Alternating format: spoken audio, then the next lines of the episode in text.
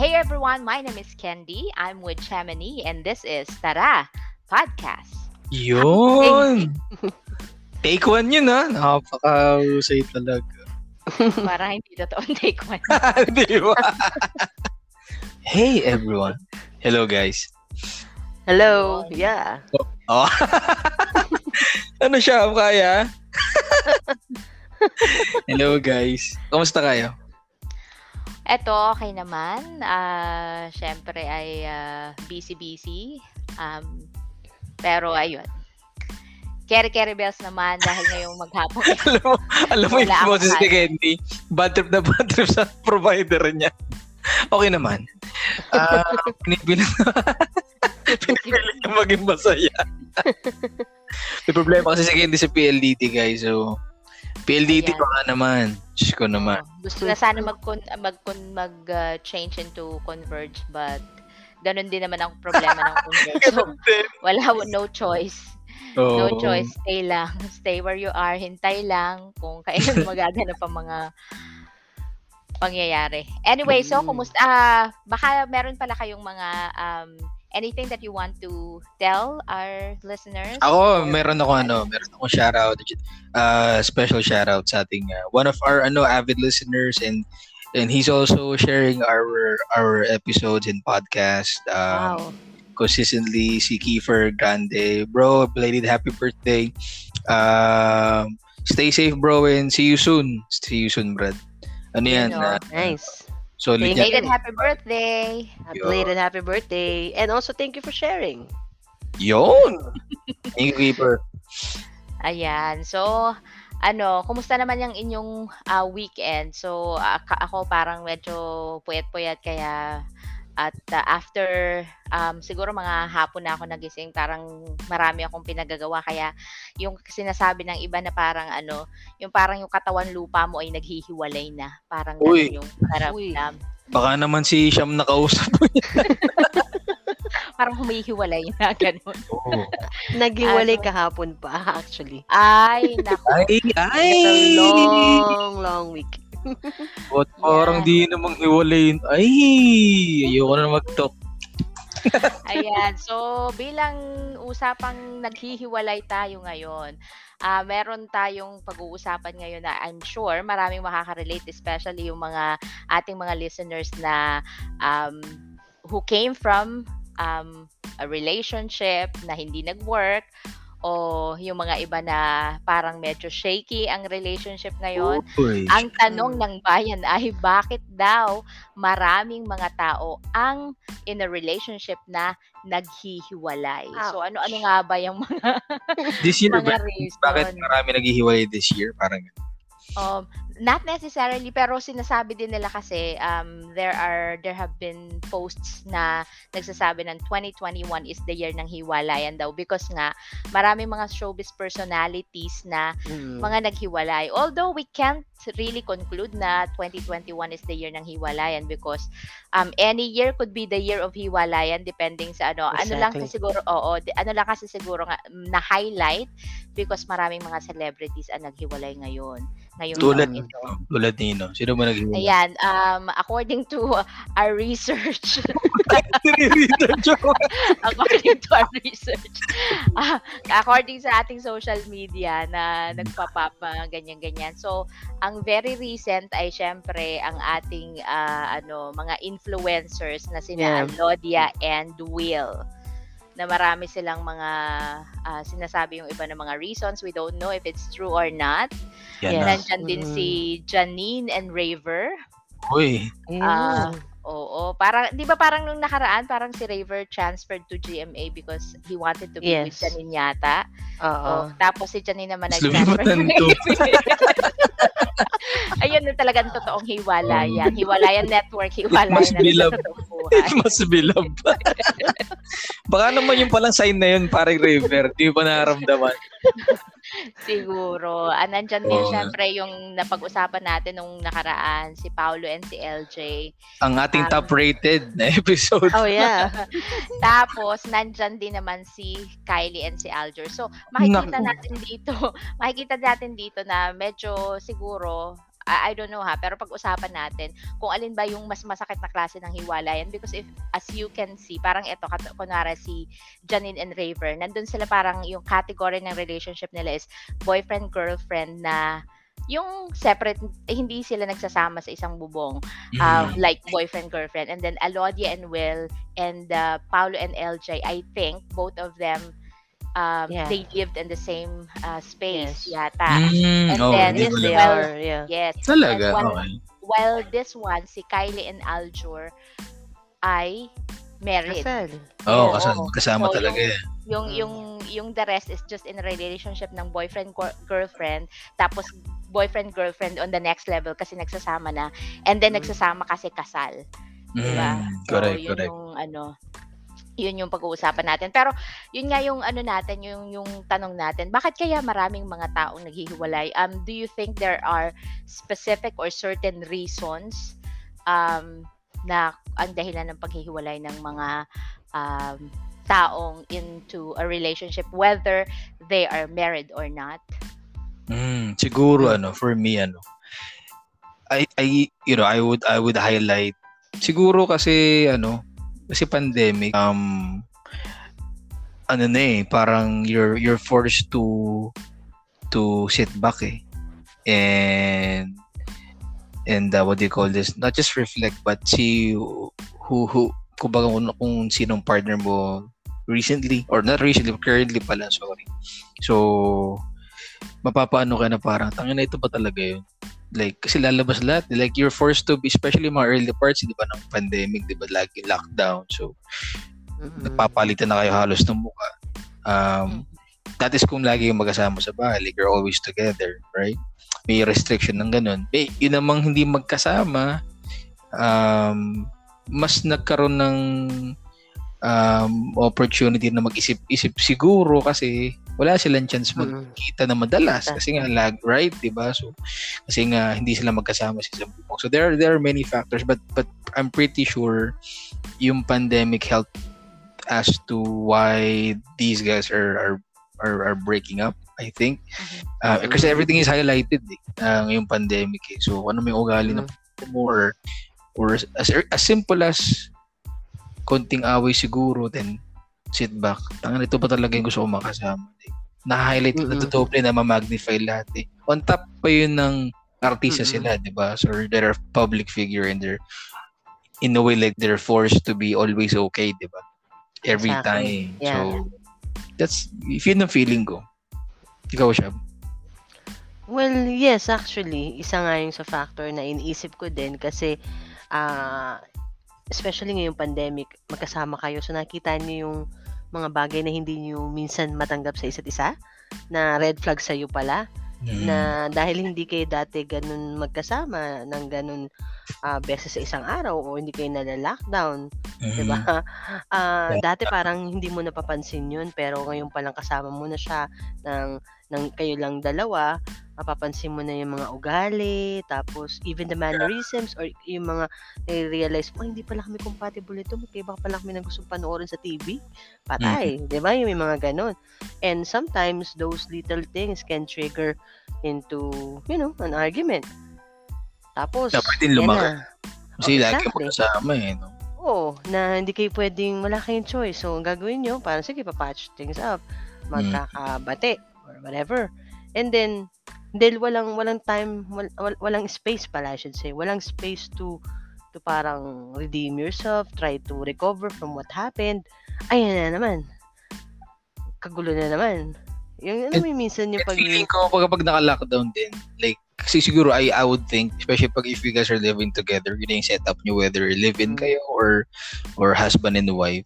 Since especially mga last year until ano, mga mga nung Delta, kalakasan ng Delta, I think ha, Mm. ah, pag nag-aaway, usually diba pag on a normal, or that's pre-pandemic, medyo siguro may mga mag-aasawahan or mag-partners na if they on in an argument, tas medyo mainit, papalamig muna, lalabas. may lalabas o sa shot, gano'n. friends, right? Or go to, di ba? Papalamig lang. Kasi literal palamig. Kasi literal palamig lang. Ngayon, or nung, nung ano nga, nung nag-pandemic, di mo, ba't natatawa ka siya? Yeah. I would Diba? agree. Di ba? Mahirapan ka magpalabas. Hindi ka makakalabas eh. May checkpoint. Saan pupunta? Gago. Papalabas Tapos may curfew. Ano naman yan? May mga perfume, buddy. May curfew. Ah, Curfew. curfew. Kala ko perfume. Hindi ka nadadali. Totoo, may curfew, right? So, hindi na hindi na kasi yung tipong uwi ka na alaon ng madaling araw. Like, you just went to somewhere and, you know, uh, Mm. stuff, right? So, yun. Yun din ang feeling. ko. Wala nang, ano, yun ang feeling ko lang naman. Okay. So, pero dito sa mga sinabi natin dito ng mga pairs, eh, celebrity, mas Ikaw, mabilis ikaw, kasi sa ating ikaw, Vince. Ano ano tingin mo? na kung bakit sila naghihiwalay. Um, sa akin kasi siguro, ano, um, I know it's like, ano, parang sinasabi nila na medyo maba, ma, parang hindi acceptable na reason for others yung sinasabi na, nila na na-outgrow yung isa't isa. Yan na. um, kumbaga yung personality nila hindi na magkatugma. Um, and in relation to what both of you said, na dahil na-highlight nga nitong pandemic, sinasabi ninyo, yung, ngayon nila nare-realize na the personality that I have is actually different from this other person. And sometimes it's very important to be in a relationship with someone na naiintindihan yung ano yung vibe mo kung ano yung gusto mo. Mm, like for example si Alodia and Will, sabi nga ni Aris nung isang araw, siguro one of the reasons daw kung bakit sila naghiwalay is because um, si Will is very adventurous kind of person.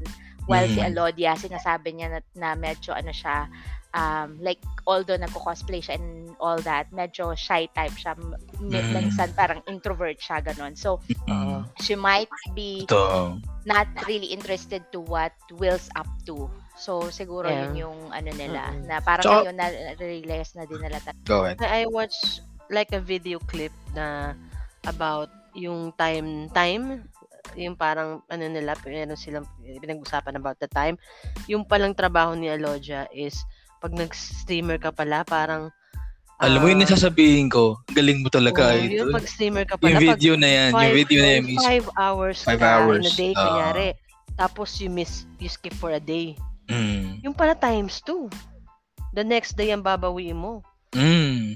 So if if you that's why parang sinasabi niya paano pag ilang araw pa? So I'm not sure yun, kung ano. oo. Ang medyo ano yun eh, medyo what do you call, I'm not sure kasi 'di ba si Alodia naman she she's co-owner naman ng Tier 1 na inter and Mm. so hindi ko alam yung yung yung 5 hours na stream is that a goal lang for her for her uh, for her platform para lang not for Mm. tier 1 but sa kanyang page eh, maybe may Mm. hinahabol siyang goal like personal goal sa page kasi yung, yung live streaming naman uh, kung di ka naman empleyado quote unquote empleyado nakakontrata kasi for example Oo. like I don't think nakakakontrata si Elodie so feeling ko yung 5 hours na yun it's more of personal na yun. personal o na goal Mm. na that's why 'di ba sa ano doon sa sa video na yon ano sinasabi ni Will na basically in a nutshell na parang there are ti- there are things na or there are times rather na she want he wants to ano he wants Alodia to be uh, visible sa kanyang mga content Oo. hindi Oo. niya hindi magawa na parang Magawa. syempre Mm. siguro may may mga times sa parang napapwer parang nang may feeling na pipilitan na lang siguro si Alodia. Parang ayoko nga eh. Ba't ba ayoko nga? Siguro. Feeling ko may ganun. Mm. To the point And- na parang naging toxic na. Alam mo yun? And actually, I've been watching kahit nung una pa nung napanood ko yung mga videos nga ni Will. Yeah, um nakikita ko talaga always on computer si ano si Elodia. Pagka yung naano siya sa camera. 'Di ba parang Mm. malikot malikot to si ano eh. Ah, malikot to sa physically like active to si Will eh. And then makikita mo na uh, si Alodia like busy parang ganun. Anyway, kung, eh, kung hindi Tsaka, naman Ghost, tsaka talaga- Ghost Infio kasi yan, buddy. Po, dyan maraming businesses yan. Hindi naman yan, ano, hindi naman yan parang di- nakilala lang sa pag-stream. Pucha, kaya kaya, ultimong buhay ko pwede nang bilhin ni Alodia, putang ina. So, gano'n kadami pera niyan, buddy. siguro ano lang din, isa siguro doon dahil doon sa mga mention ninyo, siguro ano, yung priorities nila tapos pinagsama yung relationship at the same time yung business side ng ginagawa nila because they Mm. want eh, k- kunwari um medyo naging siguro mahirap na para sa kanila balansehin kung kasi as a person who who's in a relationship, 'di ba parang feeling mo you are ano responsible to make the other person happy, ibigay mo sa kanya kung anong gusto niya. Mm. But dumating na sa point na parang nagsa-struggle sila kung ano ba yung uunahin natin kasi meron akong responsibility towards my work kasi ito Mm. yung ginagawa ko tapos May ikaw naman business, oh, yeah. may business so gusto mo akong hilahin dito gusto ko tang hilahin dito sa kabila Right. hindi na siguro sila masyado nagkaintindihan ng ano that, that's why it's also very important siguro for for people in a relationship to give um each other space of their own like mag-compromise siguro sila na sa ganitong naiintindihan ko yung trabaho mo ganito kalaki yung oras ng kinakain sa'yo, ikaw din, naiintindihan ko na ganito yung ginagawa mo. Siguro, ku- gum- kumuha sila ng common ground, kumbaga, na parang in, na they would have an agreement na, o ganito yung, para hindi tayo maging toxic sa isa't isa, na hilahan tayo ng hilahan. So, dapat sa ganito, Tsaka ano din si Will din kasi, tatlo tatlo, tatlo din kasi yung channel niya kay Andy. So meron siyang uh, channel for for vlogs lang talaga. He has a channel for for his podcast. Podcast, yeah. Tapos bisa tatlo yun eh. Tatlo yung ano niya, yung channel niya. So imagine like eh, tayo na nga lang eh, 'di ba? Like the the um, the the amount of time that we consume from our personal life just to create one episode. Mm. Um di ko di ko sinasabi yung dahil ako nag-edit ha, pero parang ganun na nga. hindi, hindi, joke lang. What I'm, no, what I'm, hindi, what I'm saying is, it, really, ima, ano pa yun na, audio pa yung sa atin na, say free, at Mm. sa atin pala audio pa lang, like, we're, I'm doing basic edit using Audio Lab sa phone. Imagine if you're doing video, ito pala si Candy, nagvi-video, may, oh, shout out pala sa, ano ha, sa, sa, sa, Ken, sa, ano, sa Candy Channel, mga kaibigan, paki, Yes. pakibisita po, Candy Channel, Subscribe. paki-subscribe. Yun. But yeah, 'di ba yung amount that time of, of time that you're you're consuming Kens just to edit one upload. 'di ba? It's really consuming. So ano pa sila? Like tatlong channel, my god. May nag-i-stream. True. So talagang ang isang relasyon po ay hard work mga kaibigan. Sa totoong Yun, buhay. Yun, no, Tama. pumasok na tayo sa hard work talaga. Hard is- work. Oh, hard work, man. Oh, totoo nga yan Hard talaga. And uh, yung Yeah. itatanong ko kanina, um, siguro dito sa mga, ano, dito sa mga naghiwalay na in a relationship, masasabi nyo ba, um, hi- syempre hindi natin mad, mad-judge kasi depende sa haba ng relasyon, depende sa ah, level of intimacy ng relationship, ng effort na ginawa nila sa isa't isa. Pero Yeah. among this, among this uh, celebrity breakups na na-mention natin kanina, um, which do you think is the the as- based on sa mga naririnig niyo lang kasi syempre wala naman tayong talagang facts na masasabi na ano so what do you think is the hardest which do you think had the hardest breakup sa kung nakita niyo sila na nagpa-interview or what na parang ah parang sobrang affected tong taong to dito sa naging breakup nila Ikaw, Sham.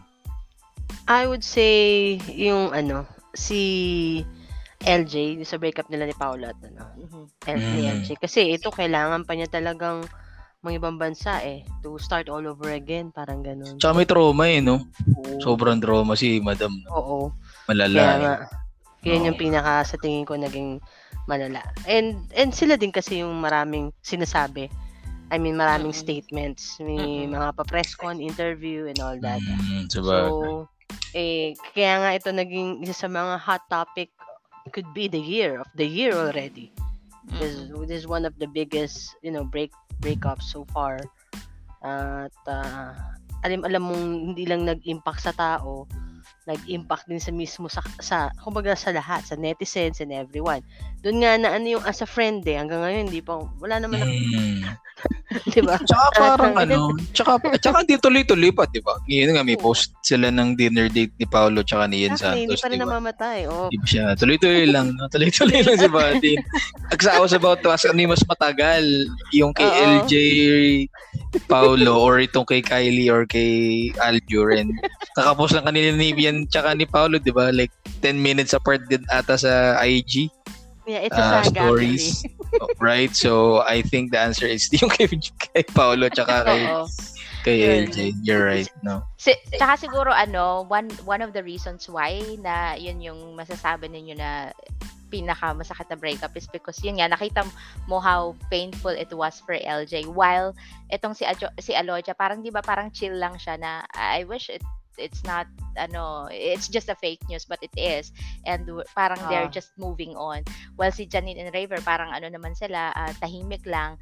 Um oh mm. si Kylie and Aljur meron din sila marami rin sila mga palitan ng kung ano-ano. Pero siguro mm. kaya din masyadong ano tong kay Paolo and LJ is because yan is already in the picture Kumbaga dito Oo. sa ibang mga relationship no. na naghiwa, mga par, uh, ano uh, mga taong naghiwalay na to. Wala tayong ibang nakitang babae kasi dito kay ano kay Kylie and Alger medyo late late naman dumating si anong pangalan ni si Raval A- AJ, AJ. Oh, parang hindi, naman siya. Yun, eh, oh. Oo, hindi hindi na siya kasama doon sa picture. Pero kasama ito, dun. Oh. oo, pero ito meron talagang Yen Santo sa sa picture kaya siguro oh. medyo mas mahirap din. Kumbaga wala I, namang ano, wala namang overlapping yun doon sa mm-hmm. at least doon sa side ni Al Aljur, parang wala namang overlapping yung kay AJ na ang gulo. Pero mm-hmm. tong kay LJ kasi tsaka kay Paulo, alam mong may oh, meron. Alam mong oh, meron talaga eh. Meron. Malala. And, Mm, and and that's that, that's one of the main reasons na sinasabi talaga nila na syempre dahil na ng paghihiwalay kapag nakakakita ka na ng ibang tao na ibang gusto tao. mo. Oo. Mm. Um pero meron din namang sinasabi na one of the actually mas mas mataas pa daw na rason ng klase ng ng dahilan ng paghiwalay ng dalawang tao especially if they are married is actually about money or finances. Do you agree with that? Oh, yun. Kay Kylie tsaka kay Aljo. But I just wanna say something about sa Raver and sa Janine kasi so tas, mukha naman sa atin tatlo ko talaga yung pinakamarites for di ba for ilang episode na tayong ang marami, mga marami para, oh, baon. may baon talaga. Yeah. alam nyo ba guys? Alam nyo ba guys? Ito na Mars. Eh, joke lang. Hindi ano daw a couple of weeks before sila maghiwalay ni Janine tsaka ni Raver yung Raver daw is about to propose na ay, parang nabasa ko nga rin yan na may oh. ganong klase. Oo, kasi parang parang that's the reason why lumiba din si River sa GMA because mas malaking sweldo niya dun eh. Parang sureball yung, I mean, kontrata oh. and all. And, mm. Nagpatayo na siya ng bahay. Mm-mm. Then, Oy. patayo ng bahay, then sunod na nga yung proposal for yung proposal kay Janine. So, doon sa sakit, masakit yun, syempre, kasi, di ba, mm-hmm. doon mo kita na talagang all in si brother eh yun nga lang talagang medyo. Pero ang mas masakit talaga yung nakakainay is yung yung kasal yung Kylie tsaka Aljur you got mm. kids you have kids and um uh, kasal kayo and ang dami yung pinagdaanan like kasi 'di ba puta Muslim tong isa tapos Robin Padilla pa yung tat yung magiging biyanan mo 'di ba? Mm-hmm. ang ang complex ng mga mga nakapaligid. Tapos ang naging tugat talaga na issue is talagang pera like mismanagement ng money na parang lumalabas eh nagalaw ni Alger yung savings na nila na ang savings talaga na majority ng savings is para sa mga bata Kylie's. Uh, oh. pera ni Kylie. Pera ni Kylie talaga. Siguro syempre pera ng Padilla yun. So mm. siguro bad investment ments pwede rin investments. Tapos hindi na nabawi. And I guess that's the reason why nag-snowball na siya. To the point na may there was a time nga daw na kapag umuwi ata yung Algeris ano, hindi na pinagluluto. Hindi mo kaya mo siya. oo ganun level. Oo hindi na pinagluluto. Kasi parang ang lala ng money issue na parang feeling ko yun yun. And nakakalungkot. That's why as as hard and and and sensitive the topic is hanggat maaari hindi pala hanggat maaari uh, dapat pinag-uusapan talaga yung pera sa relasyon. Uh-uh. Pero personally, meron na ba kayong mga experience na ganyan or something? Ako Kasi, wala oh, naman. Oh, Ay, putang ina, ito na. putang ina, ito na, shot na ako. kasi ako, I, wouldn't say meron, kasi hindi, nagmeron na. Y- yung nagmeron. O na may nagmeron. Meron, O na may nagmeron. Hindi, yan sa akin. Charot lang naman yung sa akin. Pero yun nga. No, hindi rin. connect naman ni Hindi rin, gagi. Na, question ko um, about the money. And uh, what I was just uh, going to say about it is, um you, you can't just brush off the yung yung money matters Mm, um totoo. kahit gaano nyo kamahal yung isa't isa Yes. regardless kung gaano kayo nag um, gaano gaano katindi yung pundasyon ng relationship ninyo because ang pera sinasabi ng iba na parang ay oh mas may importante yan mas importante mahal nyo ang isa't isa hindi kayo pakakainin ng pagmamahal yun ang katotohanan nun Yan na. hindi susuportahan yung mga everyday needs ninyo. Yun man lang needs, di ba? Yung mga wants, uh, forget about it. Pero yung mga needs ninyo, especially kung mayroon na kayong anak na susustentohan. And siguro, si, uh, I would just say about uh, Kylie, na siguro, dumating na din siya sa point na parang, mas mas gugustuhin ko bang kasama tong taong to mahal ko na Mm. mahal ko nga pero ganito naman yung magiging problema ko when in fact I can just move on and then maybe find someone else na ah, Mm. Mm-mm. mas mas maayos yun and sinasabi nila na e- even before you kasi dito sa Pilipinas medyo hindi tayo ano eh parang hindi tayo straightforward when it comes to money sometimes we don't want to Oh. talk about Mm. money which Madalas, is very actually. wrong which is very wrong kasi pagka nagsama na kayo um especially pag mag-asawa na kayo minsan hindi nyo pa nga rin alam eh kung ano ba kasi yung Mm, iba is correct. expectations about money I don't know about you E but yung expectations ng mga, di ba, may mga certain women na ang expectation nila because they hear from other people na kapag mag-asawa na kayo, uh, ini inientrega yung kumbaga ibinibigay Ini- yung sweldo nung oo nung lalaki sa ano and it re- as much as I want to do that pe ako personally pero hindi it doesn't work that way kasi you're Mhm. still two people in the relationship na parang o sige ibigay mo lahat tapos ako manghihingi then how would you how would that make the man Feel, oh, Oo, exactly. sa sa Ah. relationship Yeah. na parang thank you, thank you. Thank you. Thank you, thank you. Hindi, totoo, totoo naman, di ba? Kasi, kasi parang kung ako lang ang iisipin ko, oh, dahil ako naman nagbabudget dito, ako naman bibili ng ganito, ako naman Mm. bibili ng ganyan, dapat sa akin lahat. Pero, what about the needs of the other person? Paano naman Mm, yun? Yeah. correct. Eh kung ako, Mm. ako kung ako nga akong babae, kung sabihin natin na ikaw ang magbabudget, sige, ikaw ang lalaki, ikaw ang magaling sa pagbabudget, ikaw ang bibili ng lahat, para sasabihin mo sa akin, bibigay ko sa iyo lahat ng sweldo ko. I won't do that. I Mm. won't do that for myself. So, don't expect na ganun din yung gagawin. Kasi minsan dun nag-aano eh, di ba? May ano, dun sa mga listeners natin, kung merong mga asawa ninyo na nagbibigay sa inyo ng buong buong sweldo nila, maswerteng maswerte kayo. Kasi siguro yung taong yun mahal na mahal kayo, um, kinain na yung Or bobo sa mat. Pwede naman. Pwede naman. Or both. Oh, pwede naman Oh, both. Pwedeng bobo lang din sa mat. No. Ki- kinain yung pride nila dahil expectation yung expectation ninyo na ibigay ibigay sa inyo. So, ginagawa niya yun dahil mahal kayo. Yun. but at the Hindi, same- bobo sa mat. Bobo na talaga sa mat yan. But, but, but at the same time, kumbaga isin, isin, isinantabi na niya yung iisipin niya na paano, ano yung gagawin ko para sa akin pag may kailangan ako na mabilisan, kailangan ba? Especially yung mga nagbibigay ng ATM sa mga Oo. asawa. Na, 'di ba? Parang ang hirap ang hirap ang hirap pagka yung wala kang hawak na pera tapos kailangan mo. Tapos mag-withdraw. 'Di ba? Ako siguro nung kung bata ka pa nanghihingi ka sa parents mo ng mga ng mga pangailangan mo. That's okay. Kasi parang ano, wala ka pa namang capability, hindi ka pa nagtatrabaho.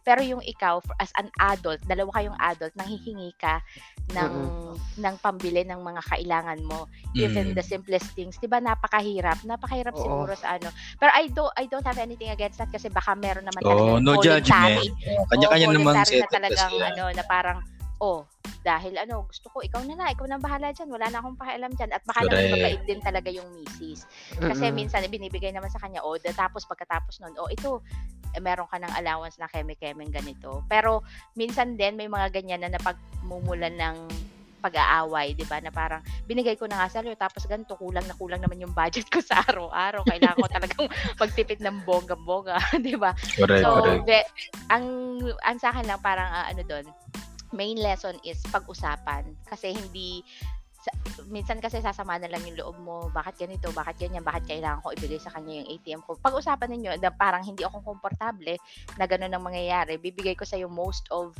ah, yung chunk ng salary ko but at the same time, I want to be able to keep it to myself yung pwede naman ako mag-spend ng para sa sarili ko. Mm, yeah.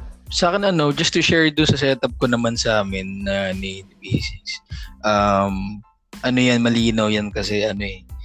Ano kami, be- before naman naging, even nung before naging kami naging boyfriend girlfriend like we already have our own bills na eh. we already have we have our own cards right we already have running bills na talaga so as much as I would love to say na parang um, sa kanya lahat hindi pwede kasi I'm from my sweldo I'm also pay my you know my existing bills with there you know any um, Mm-mm. so um, um, ang my my thought process is yung pera niya pera niya tapos yung pera ko pera namin mo, Wow. parang ganun. Wow. Make sense? Ganon. Yung pera niya, pera niya. But yung pera ko, yung, you know, um, pera namin, as much as I would love to say na parang pera niya, pera niya din lahat. Hindi pwede Very kasi ano I have my bills. Very, very cheese escudero ka pala. Ganon daw yung setup nila ni Heart Evangelista. Well, well lang yung sinabi. Puta, bigla ako nag-isip ng cheese escudero na linya, wala akong maisip. Tataga, malalim nga pala magtagalog. Ikaw ba i ano, since ganyan yung se- setup ninyo na pag pera niya, pera niya, ganon. So do Mm. you also do you also have a say um as to when and how much she spends? Ay, wala. Bahala siya. Bahala siya Ah, mag-Shopee. Bahala siya mag um, Lazada. Or anything that she needs to do. Kasi she's very maluwag naman eh. So, sa pera niya. And, in, and actually, just to share, no, ano to, sobrang galante na yun. There are times na parang, feeling ko, hindi naman, bawa, sangyup. Sangyup sal, say for example. Nagsangyup, oh, nagsangyup kami on a Sunday, right?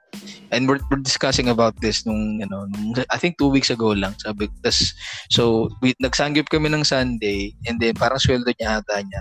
Parang gusto niya ulit magsangyup on a Thursday. Mm-mm. Pera naman niya. Like, Mm-mm.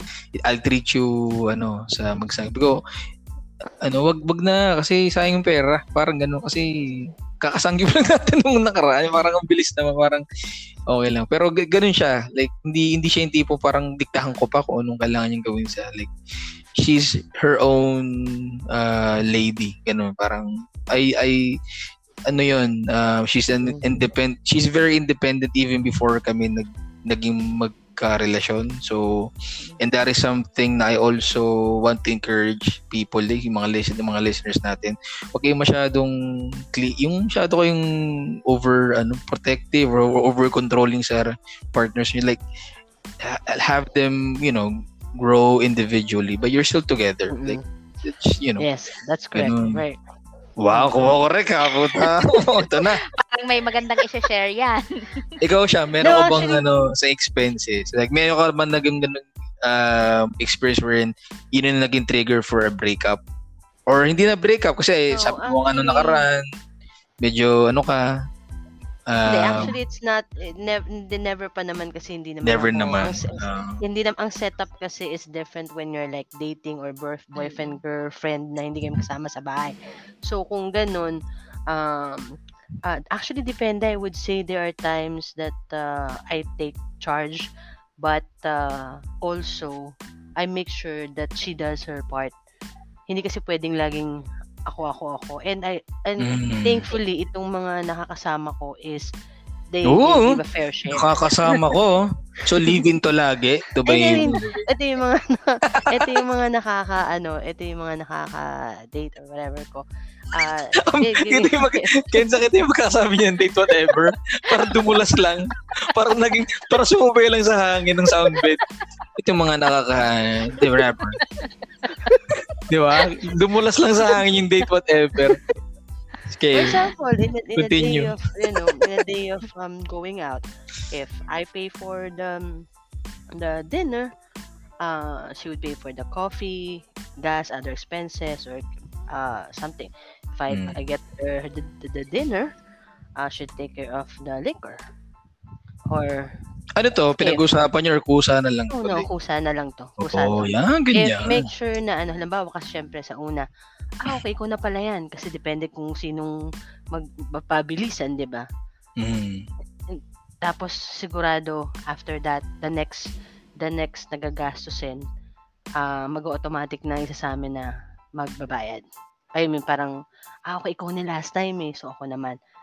Kasi, yun yung kagandahan din. Kasi ako din mismo, pumipili rin naman ako ng ano, I, I think preference ko talaga yon na ayoko nung lagi na lang ako yung nanlilibre or something.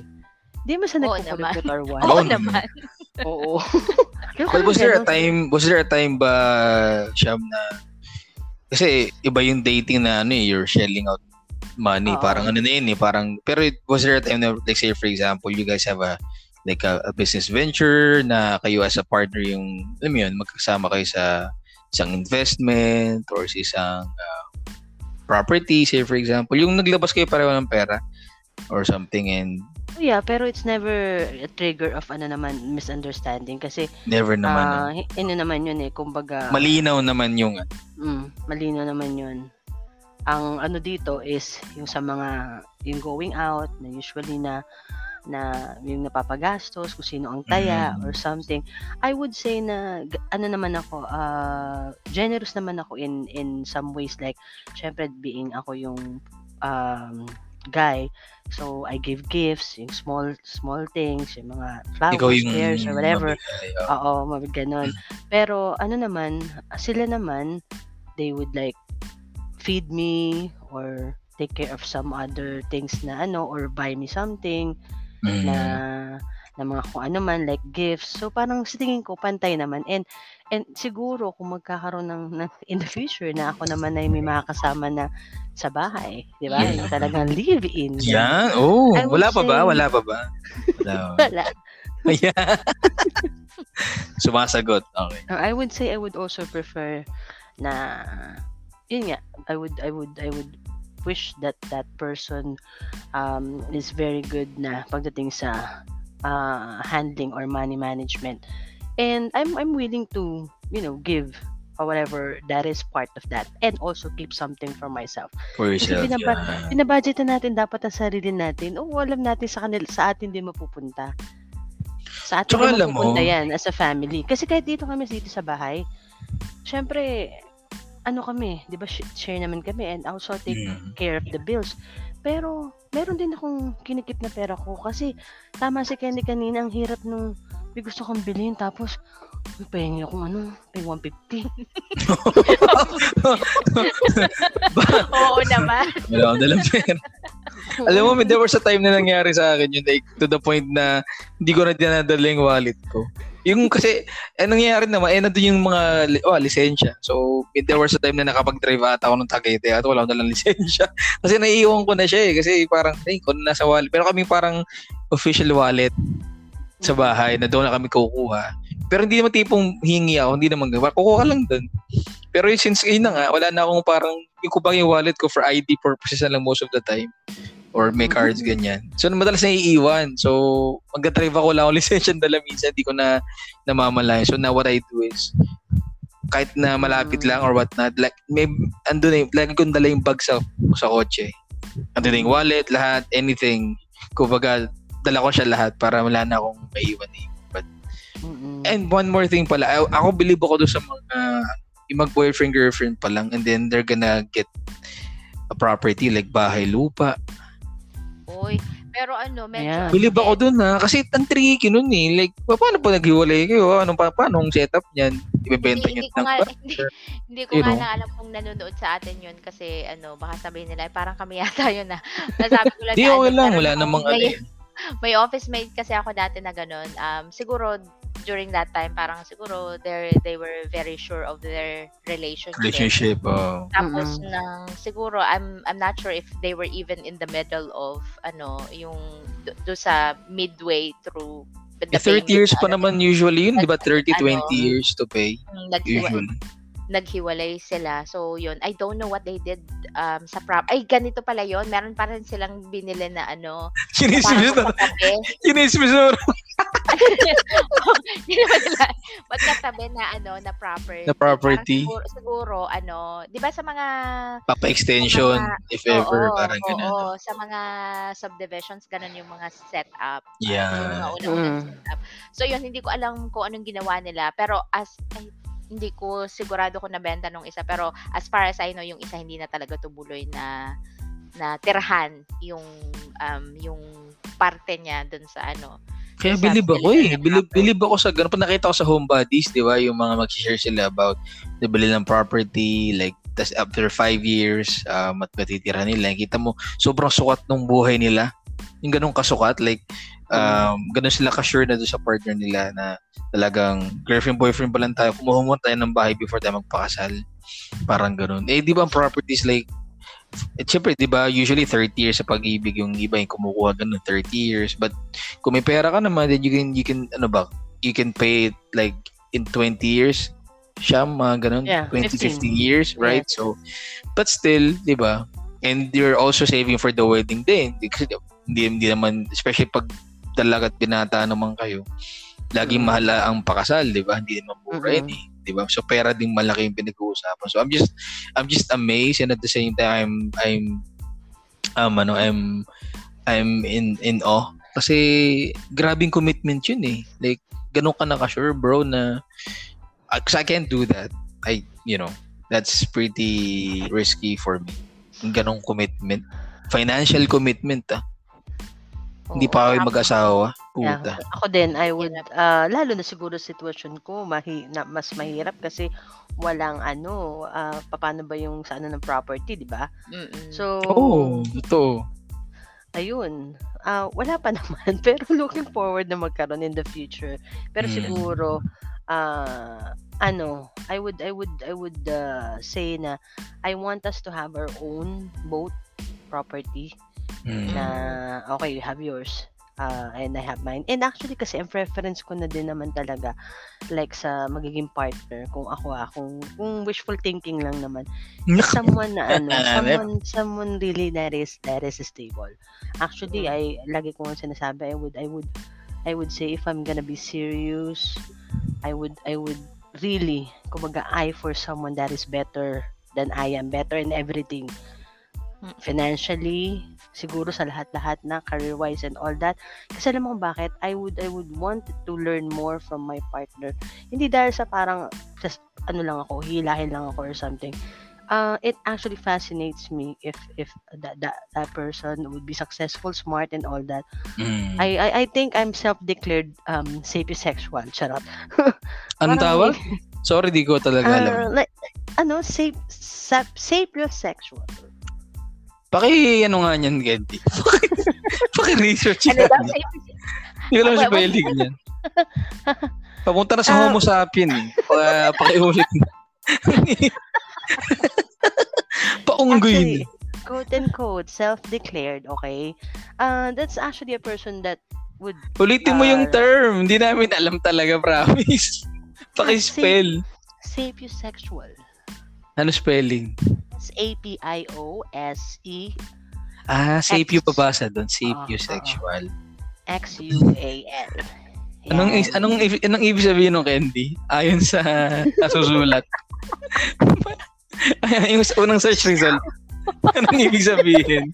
And I have no idea, promise. I, you know, Google it. seriously. Yeah, she's googling it na. No, ano, Ano Kenz? na ba? Tama ba? Can you spell that out again? S-E? I? S-A. A, sapio. Ah, sorry, sorry. S-A-P-I-O. Ah, yeah, sapio. The sexual. Sapio. Tapos, ang- at- tapos ang keyword, how ano?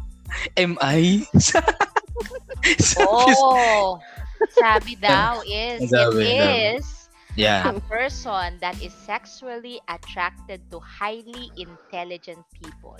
Ah, okay. Putang yun na. So, mo si Einstein, ganun? Fuck Oh, you. ganun. Ganun. Mga Oh, ganun. yup pa. Ah, yup. Okay. Yeah. Well, nagigets naman kita kasi ano, um, at saka ano yun, no, nakakaganda sa babae, no? Pag matalino or pag smart. um, Pero, smart. pero siguro, you pero don't get siguro siya- intimidated, no? Oo. Pero siguro siya medyo ano um it's much more than being this kasi ito particularly pala parang ano eh intelligent people talagang tinatarget nila but you're you're not really, Tinatarget talaga. you're not just you're not just looking for someone who's intelligent but also successful. Kumaga parang ano, may ano, Yes. kumaga Uh, hindi it hindi- has to be a combination. hin- oo, hindi mo na It's- siya siguro ang inaano mo is because you, you Tinatamad magbuhat. Aminin na natin talaga. Huwag tayong maglokohan dito.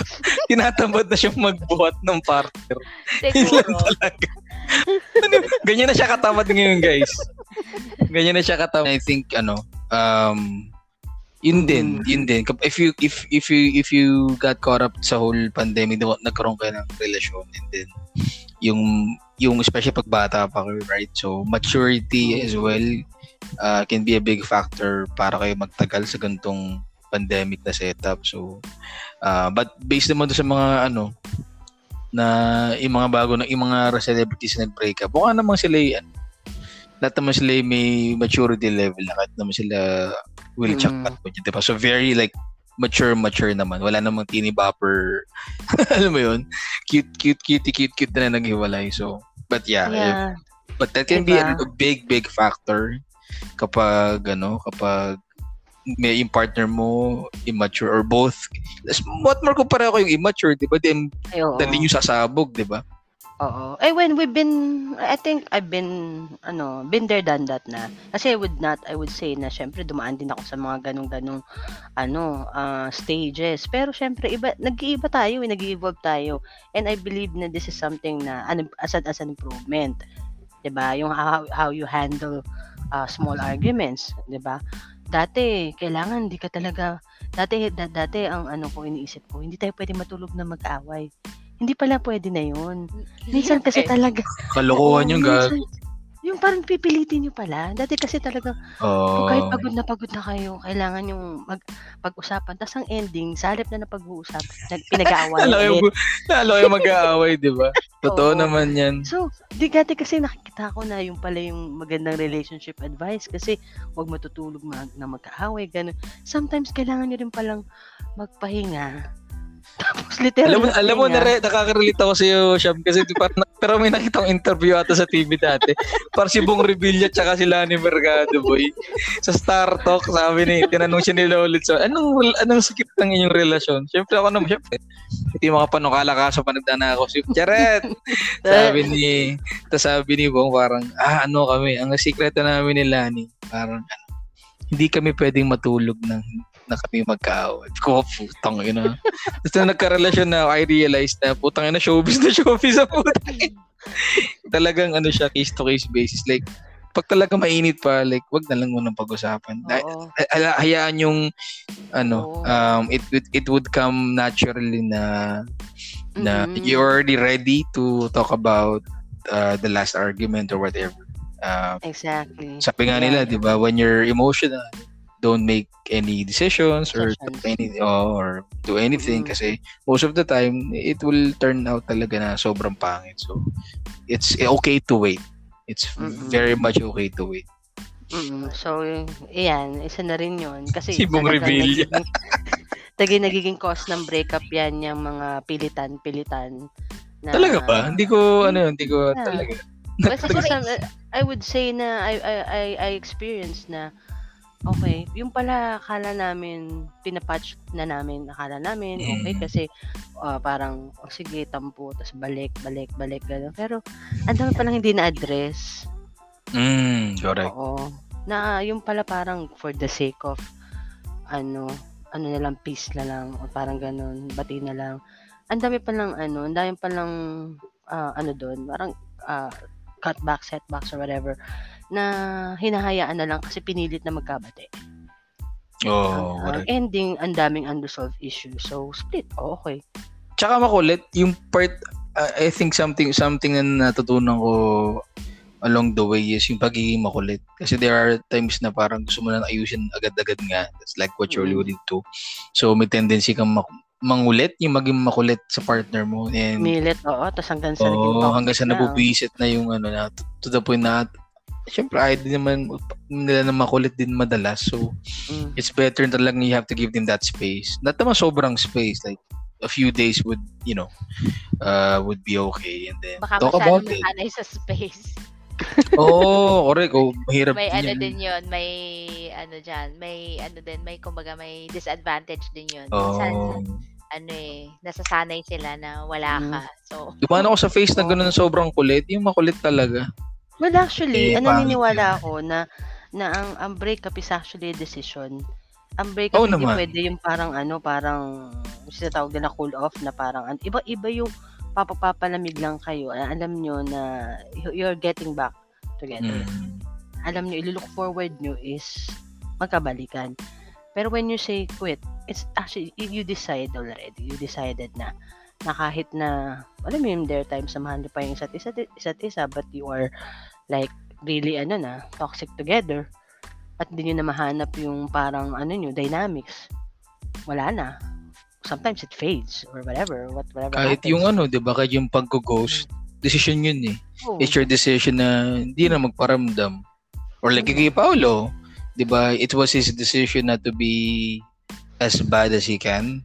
Mm-mm. like, So, since ayaw niyang, alam mo yun, ayaw niyan, ay, di, di ba napag-usapan natin sa mga sa previous episode about his ano what yung mga naging actions niya during uh, yung mga last latter part ng relationship na ni LJ parang perfect example si Paolo like siguro a year pa lang before yun ano, alam na niyang parang gusto niya umalis sa relationship. So Mm. he made himself like like too toxic para mag para lang magkaroon ng enough reason si LJ na parang hiwalayan siya. Parang yun, Mm. yun yung, yung ano ko parang may Mm, ganun eh so it yeah. right so it so it's a decision pa din like um it can be direct it can be indirect but um si Candy kasi wala tong breakup na ano to eh. wala namang ano. wala to eh ano to eh first, Usually, first ang- to no si Boss Aris No, hindi siya first. He's my third. ay di ba ay putong ina wait lang Wait lang muna. Wait lang. So yung ano yung ano yung breakup sa first?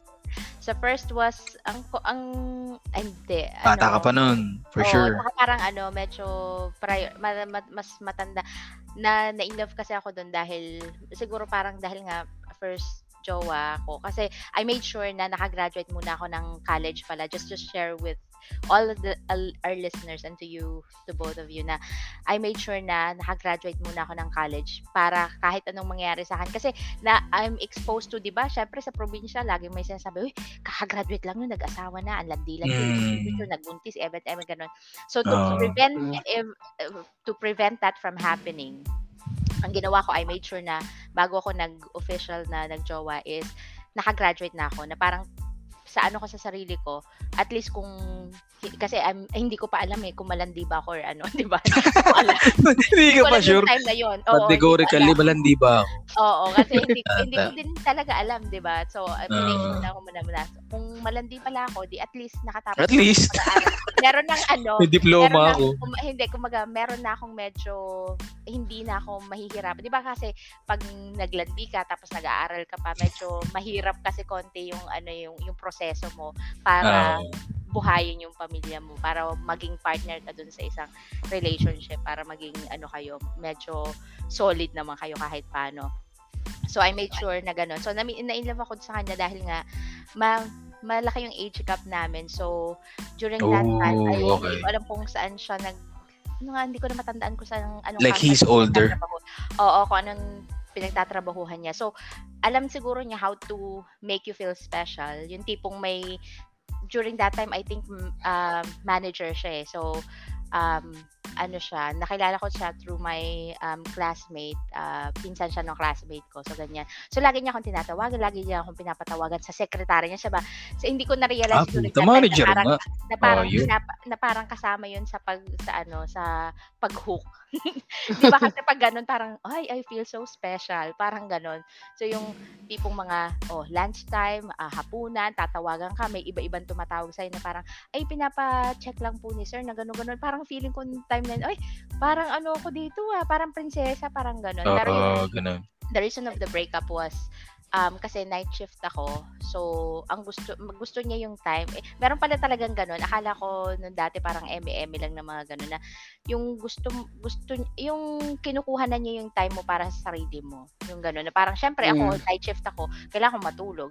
Yung da, yung time na gusto ko matulog, gusto niya naman sasamahan ko siya for kung saan man. Hindi naman mag Ah, so talagang schedule talaga. Oo, hindi hindi sa sa akin mag mag-work. Tapos Work. meron ah. siyang gano'n na parang dahil nga first boyfriend ko parang ano pa ako noon, parang medyo syunga-syunga na oo, oh, pwede naman tayo maging friends, kami kami gano'n gano'n. Ay yung utak ko noon parang iba pa yung takbo na hindi ko alam yung realidad ng buhay. Na hindi naman talaga nagwo-work na gano'n. So sa kanya, Mm.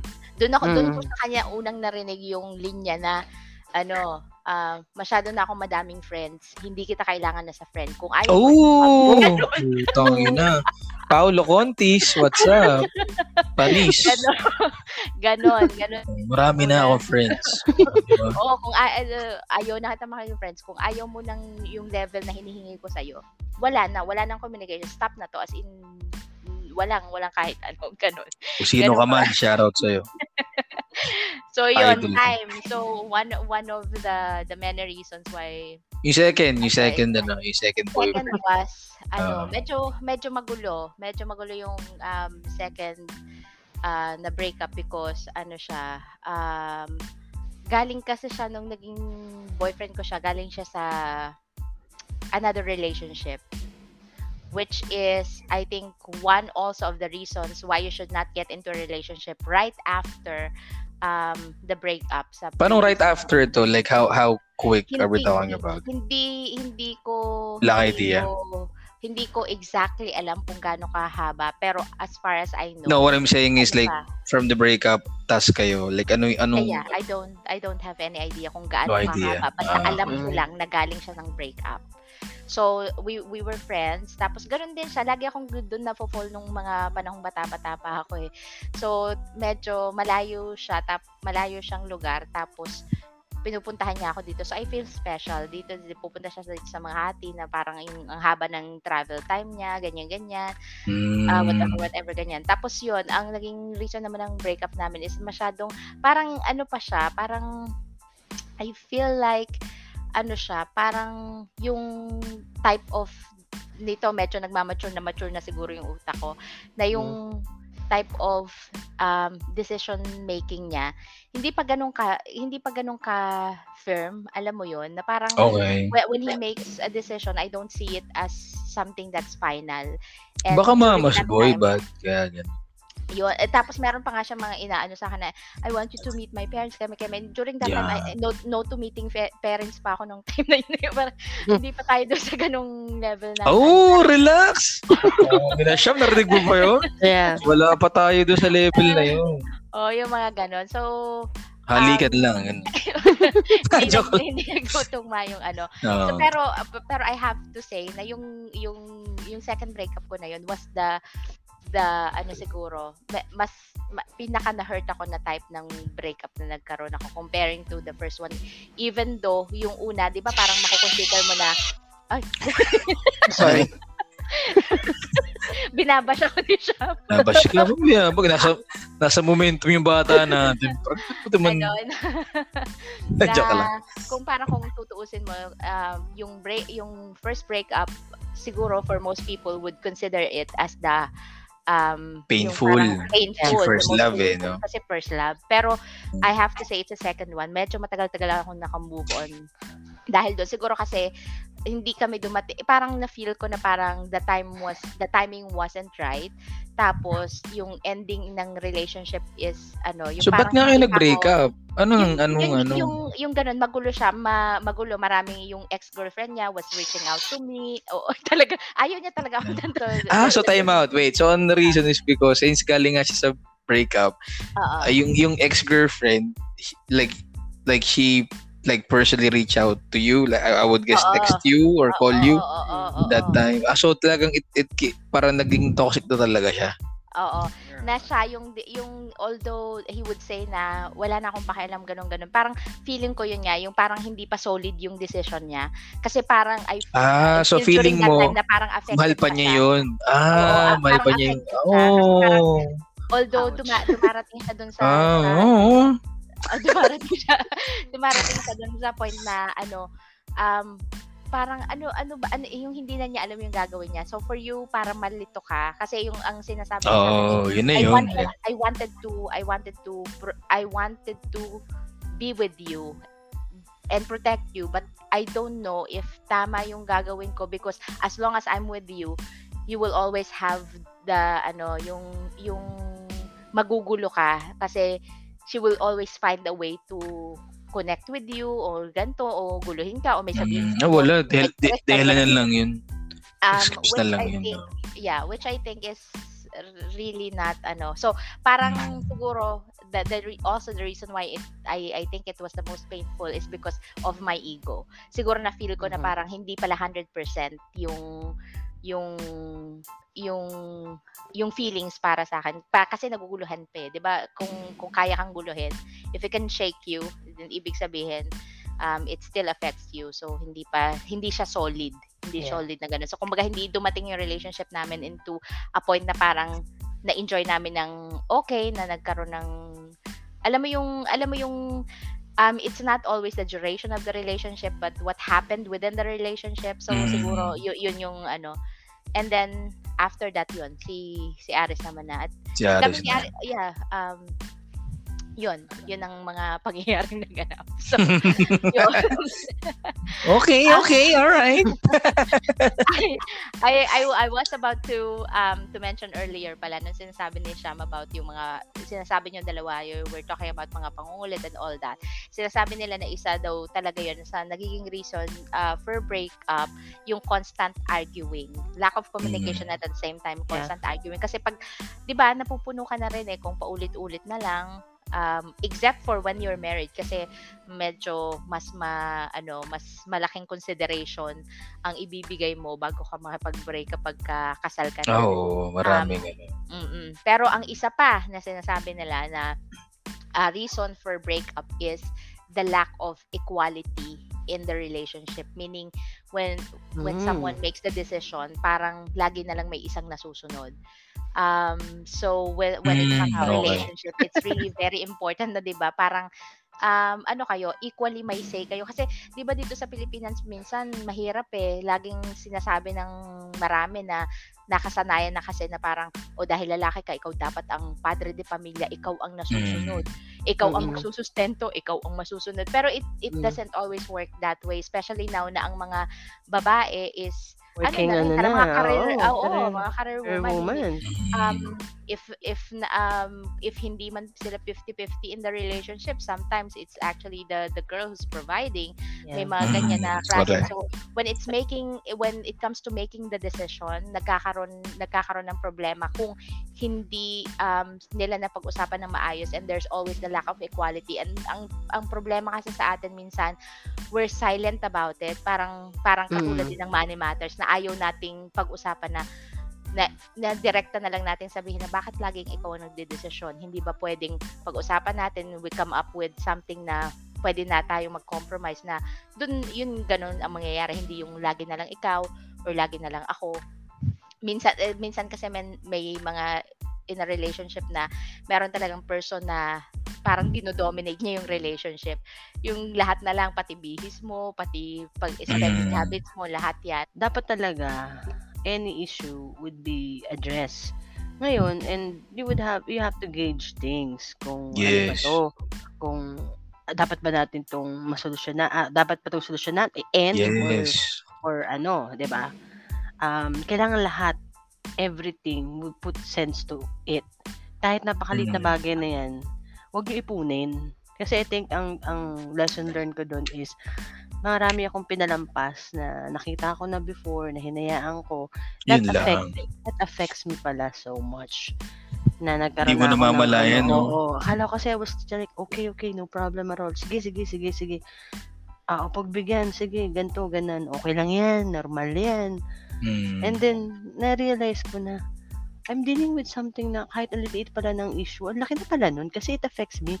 It bothers me. It hurts me. Nababother ka na. Oh, anything that offends you, hurts you, or even like parang maano ka, ma, o oh, yung simpleng bagay na ma-offend ka. Kailangan pala Mhm. dapat ano yun, kailangan dapat mapag, at least mapag-usapan. Halimbawa, uy, ganito ka kasi magsalita, I don't wanna, I don't want it to be treated that way. Kasi I Mm. feel, Ay, hindi, ano, hindi siya, hindi siya small thing. ah. Oo. Especially if it, if if something and and don't don't get us wrong ah, mga listeners. Mm. If- What what we're trying to say is ano, um there are things that it may be small, but it's really Mm. if it's if you feel like it's a big deal uh sa'yo, then you know Mm. that, that's something you have to discuss. And you know, arguments don't don't ano, don't don't shy away from arguments or discussions.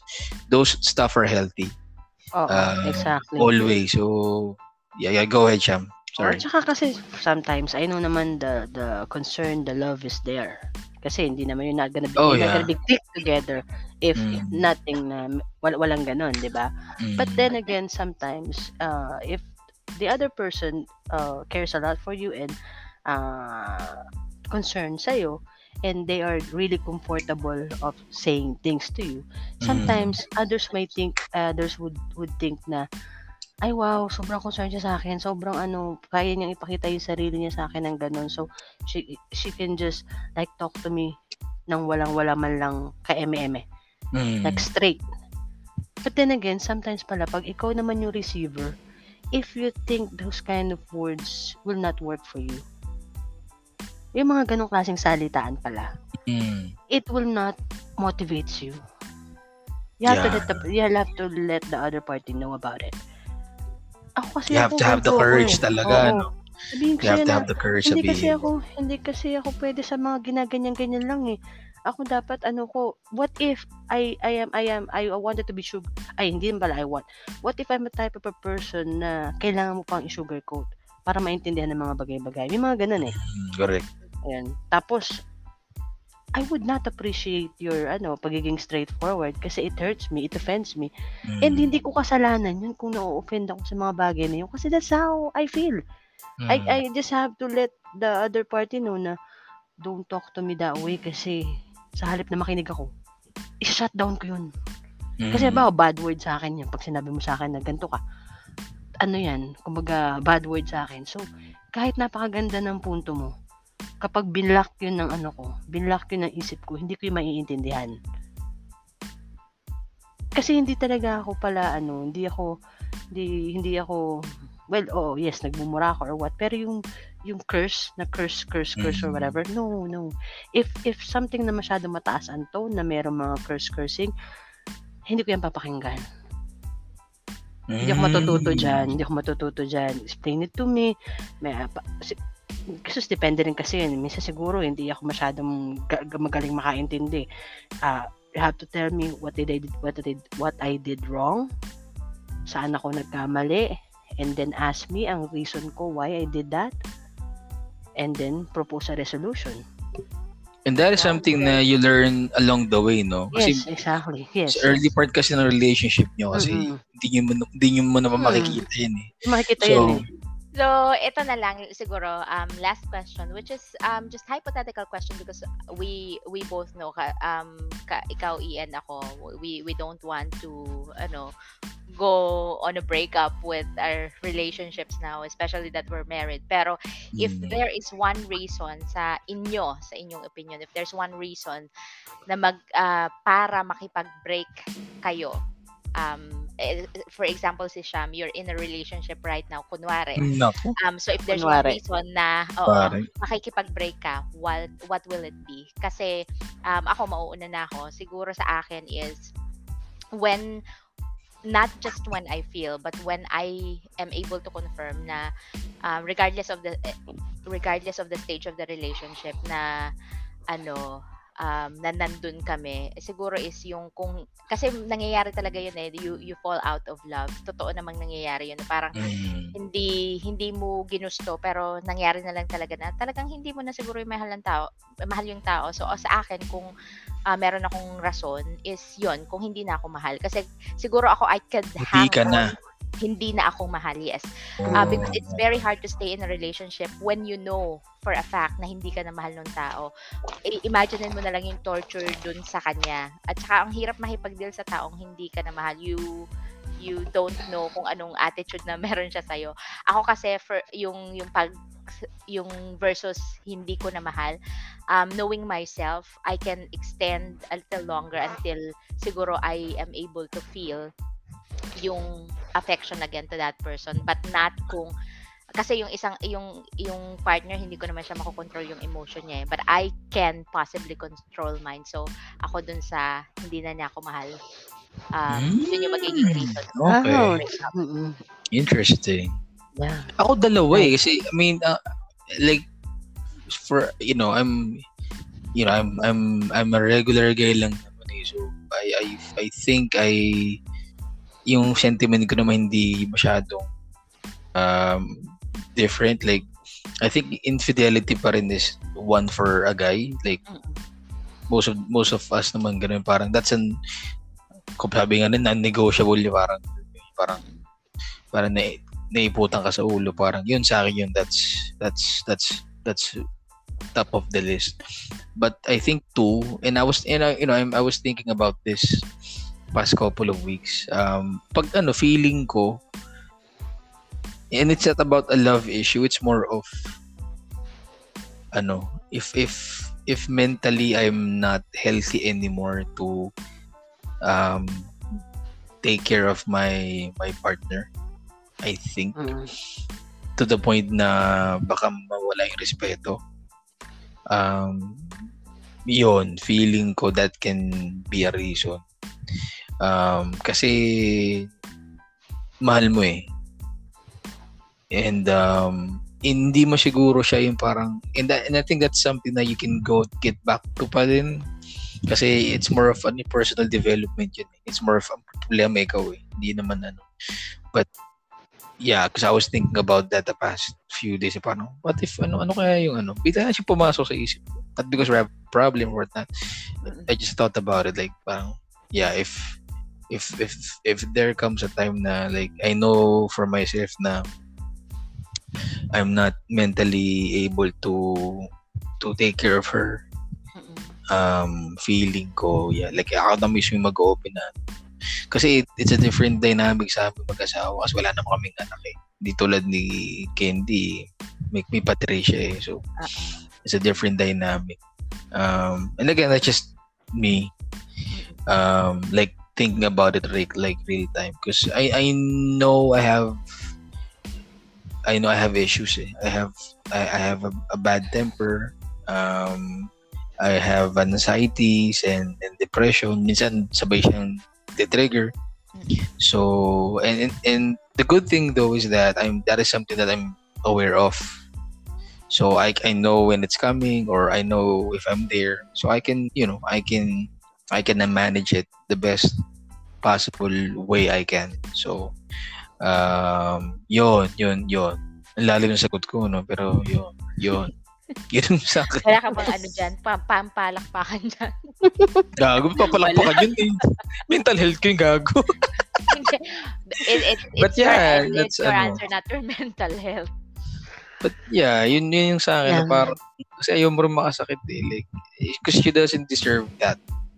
Um, ayoko din tumating sa point na mawalan ng respeto na. Ay, may may ayoko na kasi masyadong sagrado yung and we really worked hard for this to work talaga. So, you know, yun. Nakakalungkot pala pag-usapan yun. Tangin mo siya hindi. Hmm. Tama na.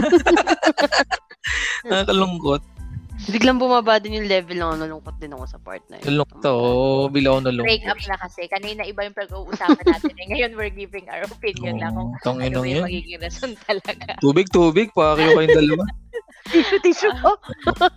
Siya talaga.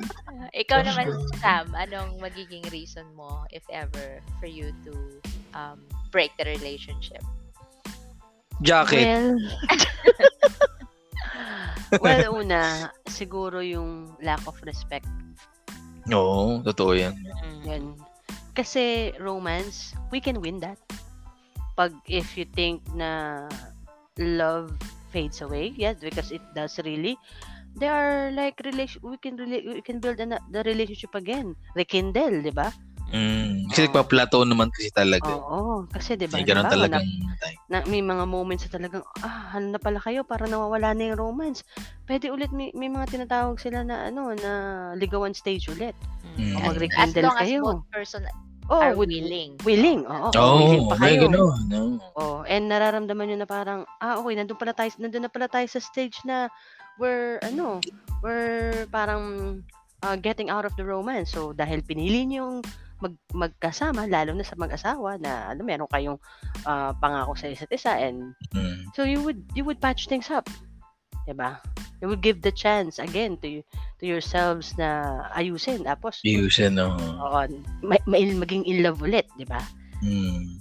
Pero pag nawala na ng respeto sa iyo yung isang tao, yeah, um, that's very bad already. That's the end of it.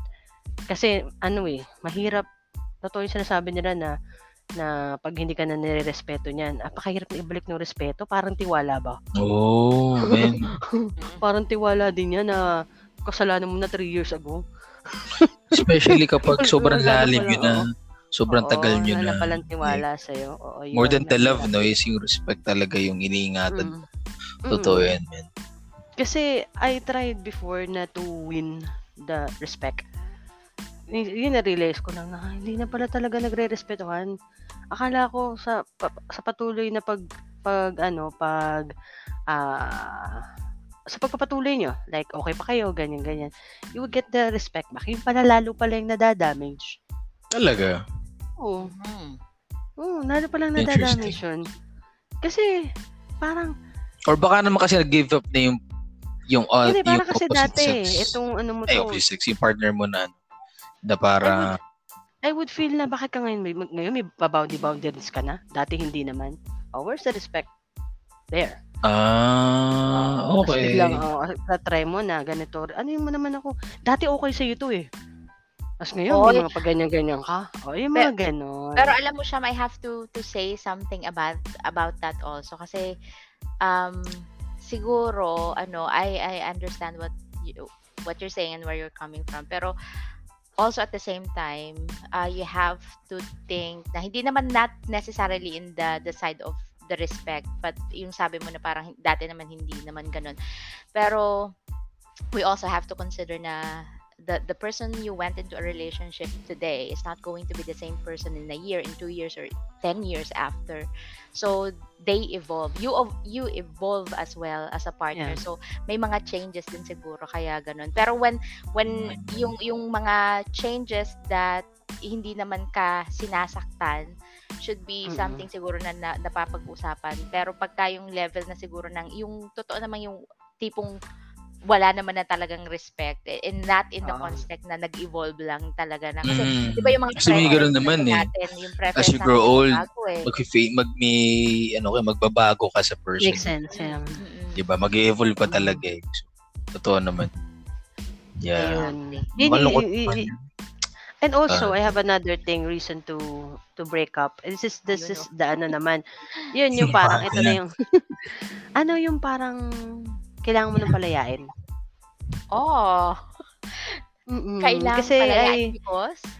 Kasi I I had a relationship before that that would ask me that I wanna be I wanted to have a family, let me go. Ah. Naku! Ah, yun ay, ah, so kaya pala 12 years ka nang hindi nag-jojo. Ah. Yeah, yes, yes, exactly. Hole ka na, balpon. Di ba? Yeah, I had that kind of thing na parang it it na-trauma na si brother. Ay, brother. Si brother. Okay, so sa mga susunod pa lang mai-encounter ko, bibigyan ko na siya ng choice to uh, kung how we would do this. Let's say, for example, if we're really like, yeah, we can be official, but we're not, I'm not gonna be that really officially committed to you because at the end of the day, you will choose not to be with me in the future. Yun na. Tong, yun na skirt for life na yung bata na. Sino ba? Shoutout ko yan. Pangalan. Pangalan lang. Uy, Hindi naman natin nakikinig yan. Kumari Hindi naman Pare. Pare. So, yung pang, pangalan lang, pangalan lang. First name, first name. Ayaw sabihin. Bakit sabihin? Di, di, friend of mine. Bakit ko sabihin? First name lang? Affect the identity. Oh. Oh, sige, initial na lang. Initial. Initial. initial na first name. Hindi ko naman kilala eh. Initial lang, first name. Uh. Initial. E. Hoy, Emily. Sino Emily? Nag- nag-invento ng pangalan. Ayo. Oh, alam mo na kung ba't 12 years tong di nag-jojo. Di ba? Ganun yun eh. Ganun yung mga heartbreak na talagang maalala mo forever. Oo. Mm. Tama. Naiintindihan kita, buddy. Oo, di ba? Yun. Ah, nasagot, na nasagot ba yung sa'yo, tanong mo, Candy? Nasagot ba namin? Yeah. Nasagot na sagot naman. Sa Happy ka naman. Happy naman kasi medyo may pag ano na, pumunta na tayo sa medyo malungkot na part kasi ngayon um malungkot naman talaga ang breakups pero nangyayari talaga. Ang yeah. Sinasabi na nga lang nila is um, kapag nanggaling ka sa breakup, um, accept what is, let go of what was, and have faith in what will be. Yun ang Yung sinasabi. ganda. Para ano, ah, wala na tayong magagawa. Eh, ganun na yung nangyari. eh. So, I hope you guys have learned something dito sa ating discussion. Um, Yes. we we started na pero medyo ano kami medyo shaky shaky may problema sa PLDT may puyat na puyat na tao pero ito na ito na ang suwak na Sabi ko sa iyo. sabi Sabi namin ko naman sa inyo. Pag yan ang So, topic, sure ball.